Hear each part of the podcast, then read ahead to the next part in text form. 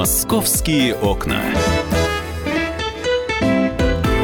Здравствуйте, в столице полдень. Сегодня четверг, а значит, у нас сегодня гости, значит, у нас сегодня в студии полиция. А вот гости, представляю, обозначить тему буквально через 2 секунды.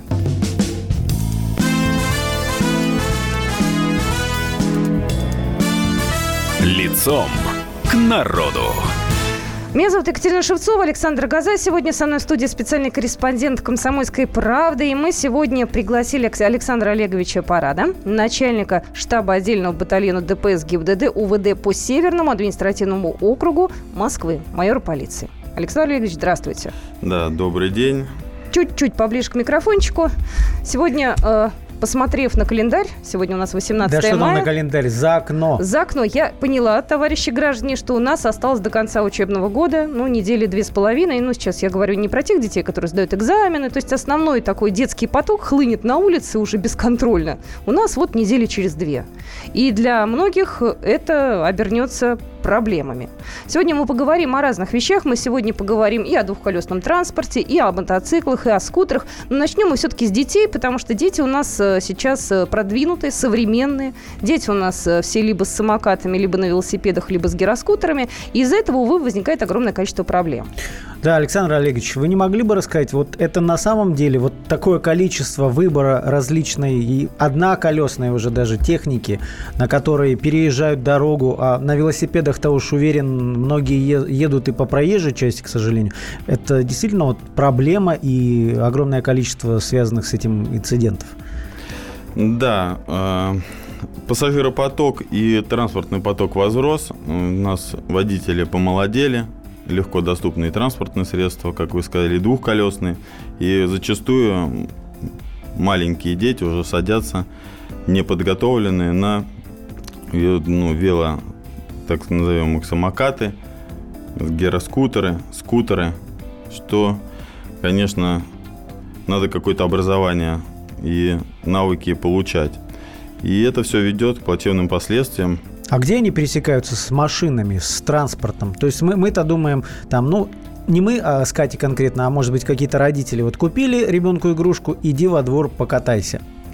Двор это тоже небезопасное. Там есть и проезжая часть, и для пешеходов пешеходная часть. И зачастую дети, это такая категория, 14-15 лет, не знают правил дорожного движения, так как знаем их мы, потому что мы изучали, получали водительские удостоверения. Да и то не все. Не знаю. Ремарка такая небольшая. Разные слушатели. Да. И не пропускают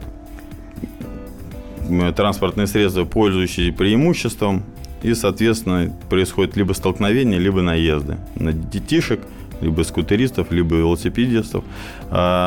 Потом я доведу статистику, я опережу чуть-чуть. Вот в Северном округе за истекший период мы таких не допустили. А истекший период это сколько месяцев? Это за 4 месяца. С января, да? У нас, да, сегодня... середина мая. Да, до середины мая в Северном округе ребенок ни на велосипеде, ни на мотоцикле у нас не пострадал. Это у нас плановая и аналитическая работа. Мы приближаем экипажи к разным районам, где такое повторялось, анализируем. И просто пропагандистская такая работа в школах, в детских садах даже. Мы проводим много акций. Недавно была акция большая к Дню Победы. Там мы собирались, говорили о этом великом празднике. И госавтоинспекция не может не предупреждать. И, естественно, когда мы раздавали ленточки георгиевские, мы предупреждали, что правила дорожного движения написаны кровью, не просто так. И каждый пункт, его надо выполнять. Кстати, вне эфира мы говорили, вы интересную вещь сказали. У нас ведь с детства понимание, что автобус мы обходим сзади, трамвай спереди. Вы сказали, что это уже не актуально, что то, чему учат бабушки своих внуков, уже не работает. Да, такое обучение, и меня еще в школе учили, когда я учился, то что, и всех вас, мы примерно одного возраста, учили то, что трамвай переходит спереди, чтобы, не дай бог, он не наехал, да, а автобусы сзади. Сейчас это не работает, потому что транспортных средств стало больше, жителей города Москва, мы в Москве, в Северном округе, стало больше. Соответственно, всех мы в школах доводим, на родительских собраниях все время говорим, то, что это уже ушло. Надо подождать, пока проезжая часть освободится, перейти до пешеходного перехода, если это возможно. Если нет пешеходного перехода рядом с остановкой, имеете право перейти в любом месте, не нарушая правила дорожного движения, посмотреть сперва налево, направо и перейти. Но у нас, я еще раз говорю, современный мир, все спешат, куда-то торопятся, и детей своих зачастую учат неправильно.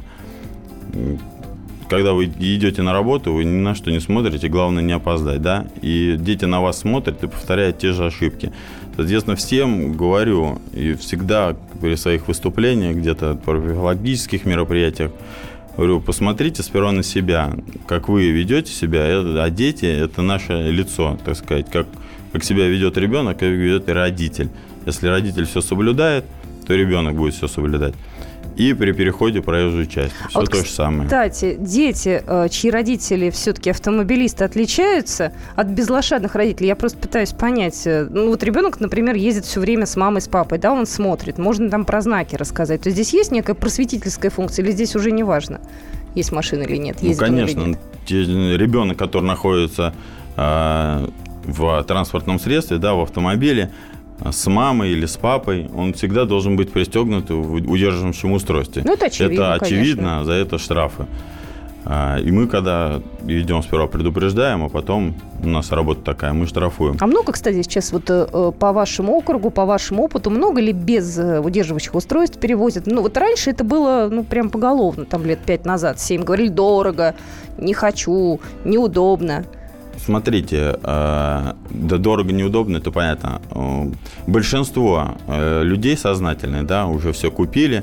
Тем более, если, ну, там, ребенку там 10-12 лет, и он рослый, буфы такие продаются. Главное, чтобы ремень не пережимал горло. Ну, это мы все понимаем. Просто все. Сознательные сейчас стали? Сознательные стали, конечно, больше, но все равно по 10-15 нарушений таких ежесуточно мы выявляем. То есть у нас... ежесуточно, там, 10-15 нарушений, такое правило, этого есть. Как объясняют люди отсутствие удерживающего устройства? Вот какие аргументы приводят?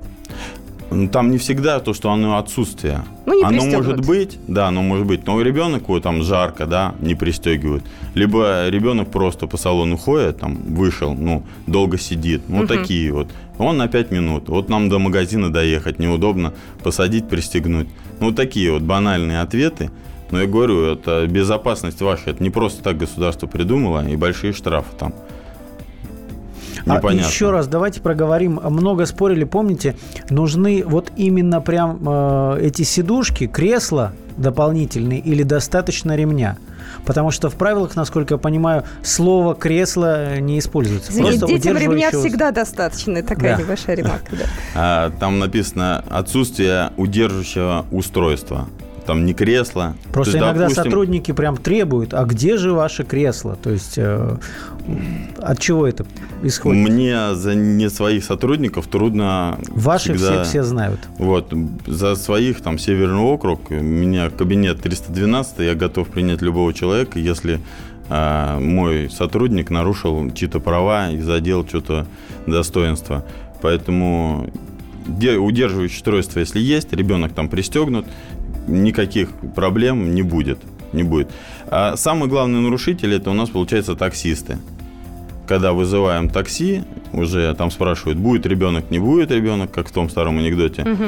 У мамы спрашивают, будет ребенок? Да, конечно, будет ребенок. Приезжает такси с удерживающим устройством, а мама выходит со взрослым 20-летним ребенком.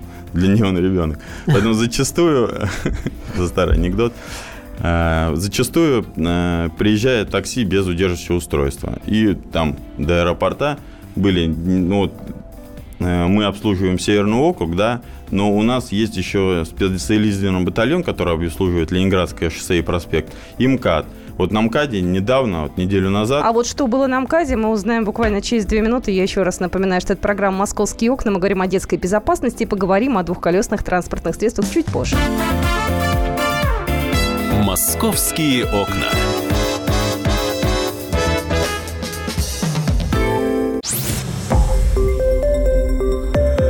Радио «Комсомольская правда».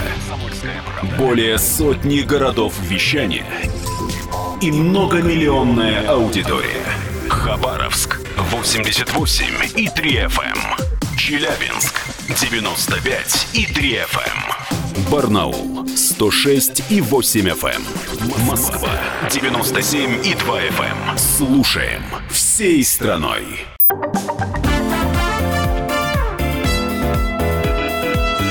Московские окна.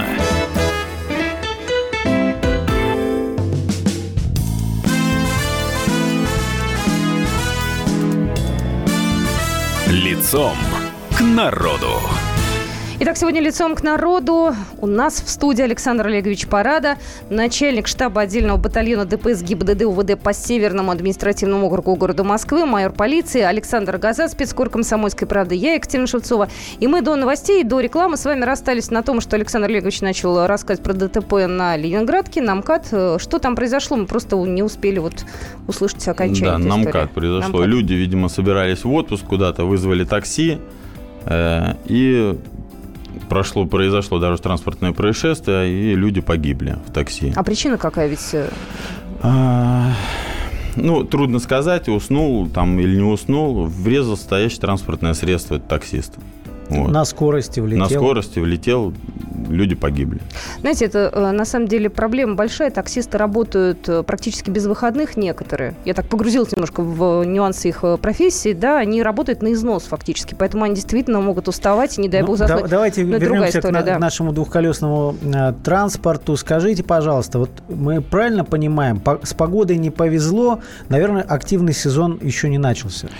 Да, активный сезон мото-вело еще не начался, так как апрель и май у нас был слезливый, так сказать, холодный. В статистике это действительно отображается как-то там? Да, вот за истекший период у нас всего на территории Северного административного округа 7 дорожно-транспортных происшествий с участием мототранспорта, а всего было 204. То есть доля не очень большая. Но мы подозреваем, если вот такие ясные прекрасные дни, и люди будут выезжать... Да, если анализировать статистику, дорожно-транспортные происшествия в летний период происходят в ясную погоду. Не в дождливую, да, а в ясную погоду люди начинают выезжать за город, либо куда-то к водоему, одеваются легко, у них никаких дел нет, думают, все хорошо, садятся на скутер или мото и выезжают. И зачастую те люди, которые выезжают на четырехколесных транспортных средствах за город, тоже в таком же хорошем настроении, и где-то на определенной территории они встречаются. И не всегда это хорошо встречаются. Бывают такие дорожно-транспортные происшествия. Вот. Но... А важно ли то, что после такого долгого, достаточно продолжительного отдыха от мотоцикла, вот это первая, вторая неделя, они могут, в общем-то, и аварии какие-то принести и так далее. То есть люди же не пользуются мотоциклом. Знаете, это как за руль садишься после там годового перерыва. Знаете, как это... Зачастую доля дорожно-транспортных происшествий с мотоциклами, да, если мы уже так затронули мотосезон, происходит вот в летний период. С транспортными средствами особо ничего не происходит. Я видел на своем опыте дорожно-транспортные происшествия, которые происходили зимой на мото. Зимой на мото? Да, зимой на мото. У нас пару дорожно-транспортных происшествий в том году было. Вот. И в этом январе-феврале я видел людей, которые выезжали на мотоциклах. Да что тут говорить, у нас в зимние каникулы в Москве проходил велопарад, когда это было 30-35 градусов. Люди вышли, ездят, мы их тоже обеспечиваем. Хорошо, там ничего не произошло. Александр Олегович, вот смотрите, если говорить о мотоциклах, люди, которые ездят на машине, и мотоциклисты, у них, у каждого своя правда. Вот мотоциклисты могут сказать, что большие машины их зачастую так игнорируют, не всегда готовы уступить. А владельцы машин могут рассказать, что вот когда на скорости начинается вот это виляние, игра в шашечки, это тоже очень опасно, и никто не хочет отвечать за ненароком там пострадавшего мотоциклиста. На ваш взгляд, все-таки кто здесь прав, кто чаще нарушает? Смотрите, такая ситуация. Вы на мотоцикле ездите сами, Александр Олегович? Я увереннее себя чувствую на четырех колесном транспортном средстве. Но опыт такой есть. Да, ну, естественно, опыт у меня есть. Я давно работаю в полиции, в госинспекции. Соответственно, у меня я прошел все курсы, и на мото я тоже проходил. Про меня не будем, про мотоциклистов. Зачастую мотоциклисты можно разделить на две категории, да, которые спортивные и которые байки. Вот которые байки, люди солидные, их всех покупают, у всех семья, дети, они знают, что делать, как ими управлять. Но в зимний период все люди ездят на четырехколесных транспортных средствах. Все. И категория, мало у кого открыта категория А. У всех открыто А и Б. То есть люди подготовлены, они знают, они когда едут, что мимо них проносятся мотоциклисты разные. Все понимают, что категорично так заявлять нельзя. Кто больше нарушает, кто меньше нарушает. Ну, по своему опыту, говорю, все нарушают. Нельзя так делить пополам. Но я вернусь. Чаще всего нарушают, естественно, скоростные транспортные средства, мотоциклы. Это вот эти байки. О, не байки, а, ну, понятно, спортивные байки, да. Вот, они проносятся, не соблюдают рядность, да, движения. Когда их двое едут, они едут друг за другом. Они, как по правилам дорожного движения, должны двое ехать в одной полосе. А здесь что, нарушение есть, когда они едут один друг за другом, как вы говорите? Ну, по правилам дорожного движения, если два и более транспортных средств мотомото, они должны занять положение в полосе, два транспортных средства и ехать. Они едут между полос, где это возможно, и друг за другом. Ну, я предложил присоединиться к нашему разговору аудитории. Если вы, дорогие друзья, там, ездите на байке и у вас есть претензии там, к владельцам четырехколесного транспорта, 8 800 200 ровно 9702, потому что на самом деле спор извечный. Вопросов очень много. И вы знаете, многие мотоциклисты на самом деле говорят, что со стороны вот этих больших машин какая-то, как сказать, какое-то отношение такое к ним пренебрежительное. То есть, это мотоцикл, вот я в своем танке, со мной все хорошо, а этот маленький, может быть, как-то где-то там прижмется. Есть такое отношение? Мне кажется, это зависть просто. Мотоциклист может проехать быстро с одного конца Москвы в другой. И, может быть, то, что это зависть, а я стою в пробке. Да, я его сейчас не пропущу, пускай он со мной постоит. Нет, так делать не надо, допускать этого тоже не надо. Конфликтных ситуаций много на дороге, и так происходит. Смотреть по зеркалам, естественно, в летний период надо чаще. И боковые, и заднего вида.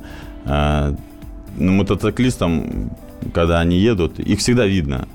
То есть, ну, я вижу их везде.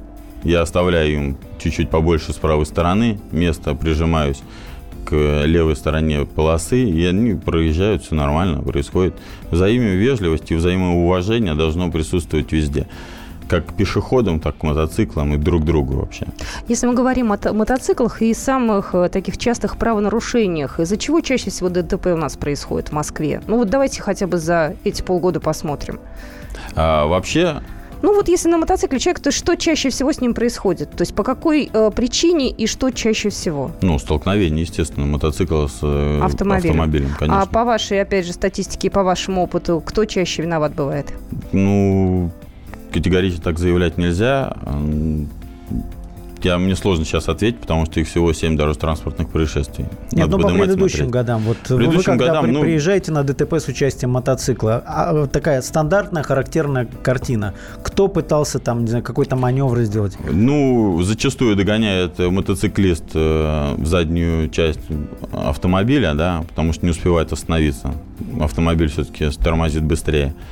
Вот. И это на перекрестках не уступил друг другу. То есть они встречаются перед ними. Понадеялись, что это сделает другой, да? Ну, кто-то кого-то не пропускает, и, соответственно, такое столкновение. Мы обязательно поговорим буквально через 2 минуты о том, как быть с нашими подростками, которые садятся за руль скутера, потому что это на самом деле это проблема. Это отдельная уже проблема. Это отдельная, да, потому конечно. Потому что с 16 лет можно и там облегченные права. Добрые родители, они же покупают детям транспортное средство, да? О том, что они в каких-то моментах плавают, там не знают правил дорожного движения, не всегда берут шлем или еще что-то делают не так, мы не всегда об этом знаем даже, родители, да? Потому что мы детям верим, а то, что происходит по факту, это совершенно другое. Обязательно поговорим через пару минут, как в Москве продвигается эксперимент. А я напоминаю, что у нас Центр организации дорожного движения прорабатывает как раз эту историю с двойной стоп-линией. Вот, МОД сообщество поддержало. Вот мне интересно, насколько это действительно поможет нам в городе и автомобилистам, и мотоциклистам. Московские окна.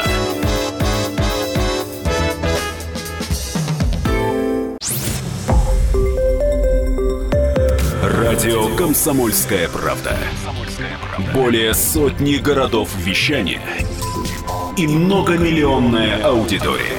Челябинск 95,3 FM.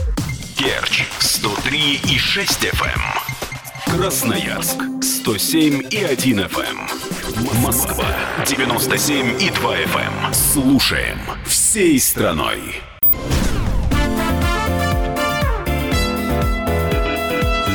Московские окна.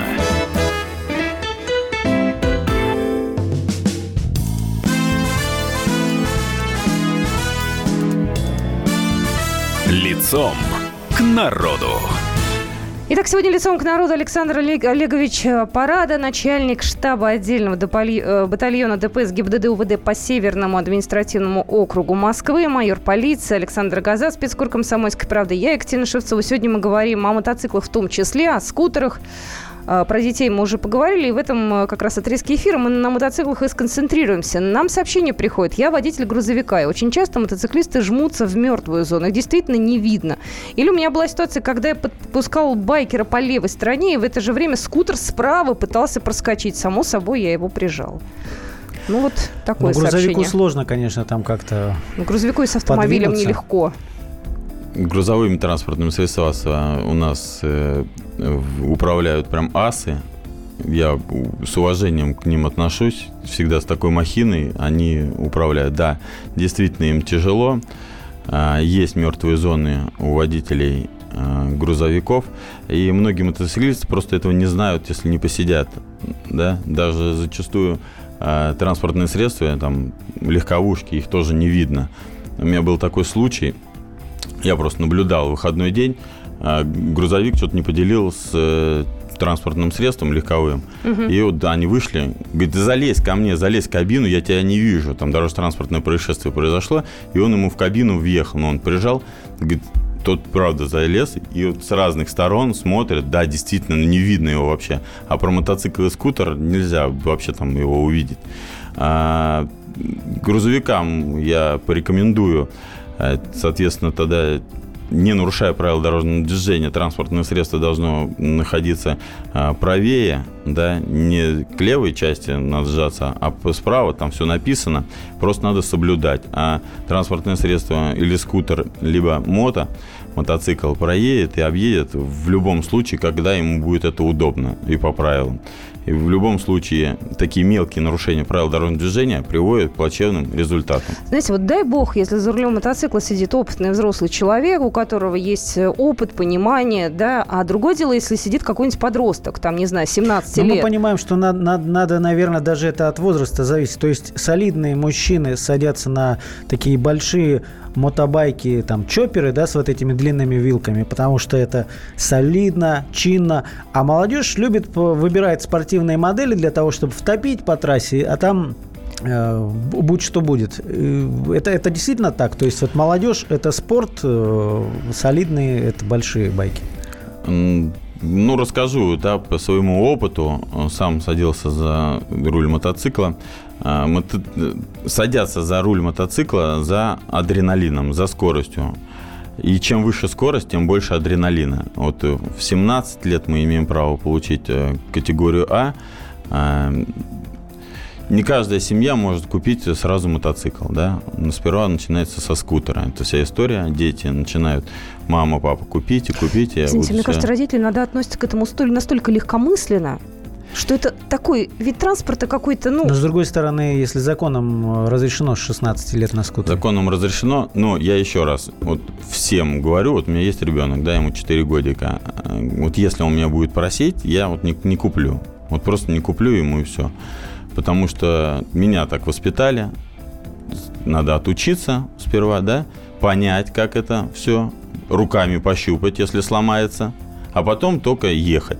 Соответственно, всем гражданам там, рекомендую самим попробовать, как это, чтобы вас дети не убеждали, что это просто. Сами сядьте и попробуйте, просто это или не просто. На двухколесном транспортном средстве проехать хотя бы 2 перекрестка. И не заглохнуть при этом, и не свалиться с него. А потом делать выводы. Там на дачу покупать. Это одно. Там они же еще и без шлема гоняют. Как там доехать до соседнего дома? Да, за молоком съездить. Угу. Это город, это мегаполис, большой мегаполис. Естественно, подумайте сперва. Ну, мы отклонились от темы. С 16 лет мы учимся на скутера, с 17 лет мы получаем категорию А, садимся на мотоцикл. Неопытный водитель, 17 лет. Ну, это не водитель, это школьник. Он даже... Не имеют права его призвать в армию, а он уже на мотоцикле на дороге. Алкоголь он еще не покупает. Замуж тоже нельзя жениться, а уже за руль можно. Да. Едет. Что у него перед глазами? Скорость. Он смотрит, там, 40 км в час, получает адреналин 50, 60, не нарушает. А потом-то адреналина надо ему каждым днем больше и больше, а опыт-то приходит. На собственном опыте лучше не на собственном опыте получать, коленки сбивать. Поэтому взрослые люди, которые покупают чоперы, да, они едут в свои компании, не нарушают правила дорожного движения, в шлемах, все. У вас, кстати, бывают ДТП с участием вот прям там людей, которые в клубах состоят, которые ездят на всякие мотопарады, мотовыезды, там типа «Ночные волки» и похожие клубы? Да, бывают такие ситуации, что опытные водители, да, уже которые по 20-30 лет ездят, и бывает у них... Ну, не всегда, что они нарушают, не всегда. Они становятся скорее жертвами.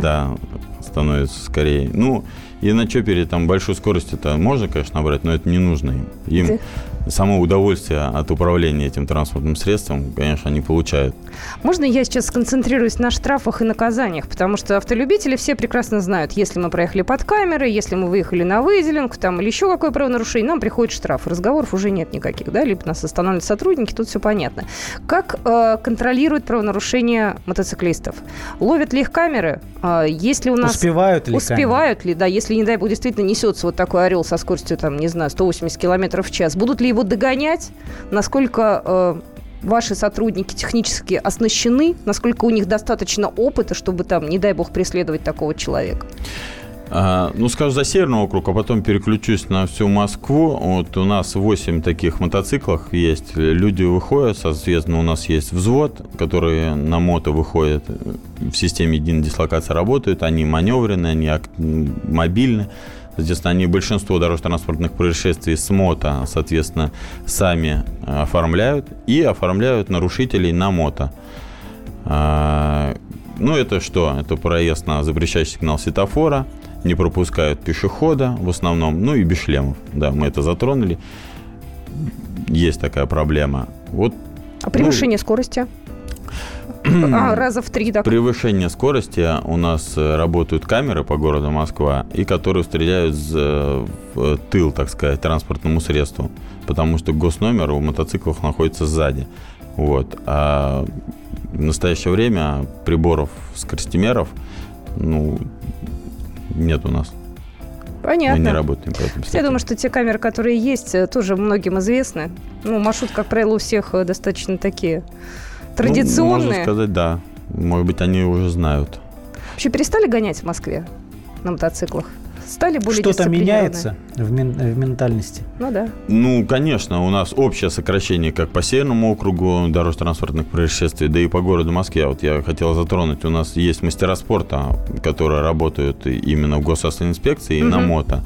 Это 2-й специализированный батальон, которые обеспечивают всю Москву, и в летний период у них есть целая рота, которая работает по этому направлению, так сказать, собойщики. И в каждом округе, соответственно, свои мотовзвода, которые работают на предупреждение пресечения правонарушения со стороны мототранспорта и недопущение их дорожно-транспортных происшествий. Но гонять-то реже стали? Ну, конечно, все видят.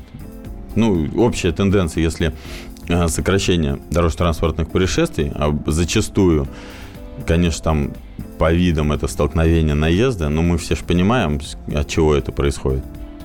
Но доказать это очень сложно. По поводу езды без шлемов? Рисковых таких хватает по-прежнему людей? Объясняют разными причинами. То, что он может потерять сознание, потому что 30-40 градусов жары. А сидеть дома в такую погоду не лучший ли вариант? А шлемы они вообще в принципе где-то оставляют? Или они у них все-таки есть? Да, они у них даже есть у некоторых. Просто, принципиально люди там не одевают. То есть, подростки, дети... которые за рулем скутера, не дети, конечно, я имею в виду тем, кому 17 лет. Это дети. Это дети. Они бывают без шлемов такие, безбашенные. Конечно, по 2-3 человека ездят, и такие бывают. По району еще и хамят, останавливаем, отвозим в отделение полиции, вызываем родителей, соответственно, проводим профилактические беседы. Если больше 16 лет, административная ответственность уже наступает. Это все проводится. Кстати, я для себя бы хотела уяснить, у нас меньше минуты осталось. Если я увидела такого подростка, который явно едет не по правилам, который едет без шлема, да, который нарушает правила, мне куда звонить? Мне же надо сообщить, я же гражданский в этом плане активный. Если вы увидели любое правонарушение, любое, вы можете звонить 112.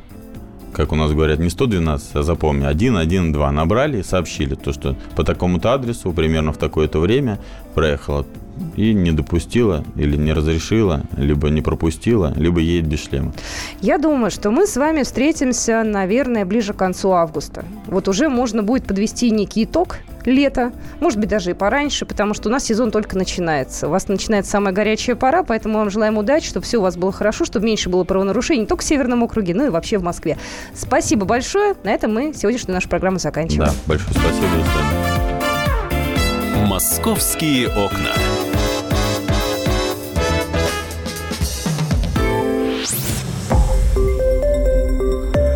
Радио «Комсомольская правда». Более сотни городов вещания и многомиллионная аудитория. Хабаровск 88,3 FM, Тюмень 99,6 FM, Кемерово 89,8 FM, Москва 97,2 FM. Слушаем всей страной.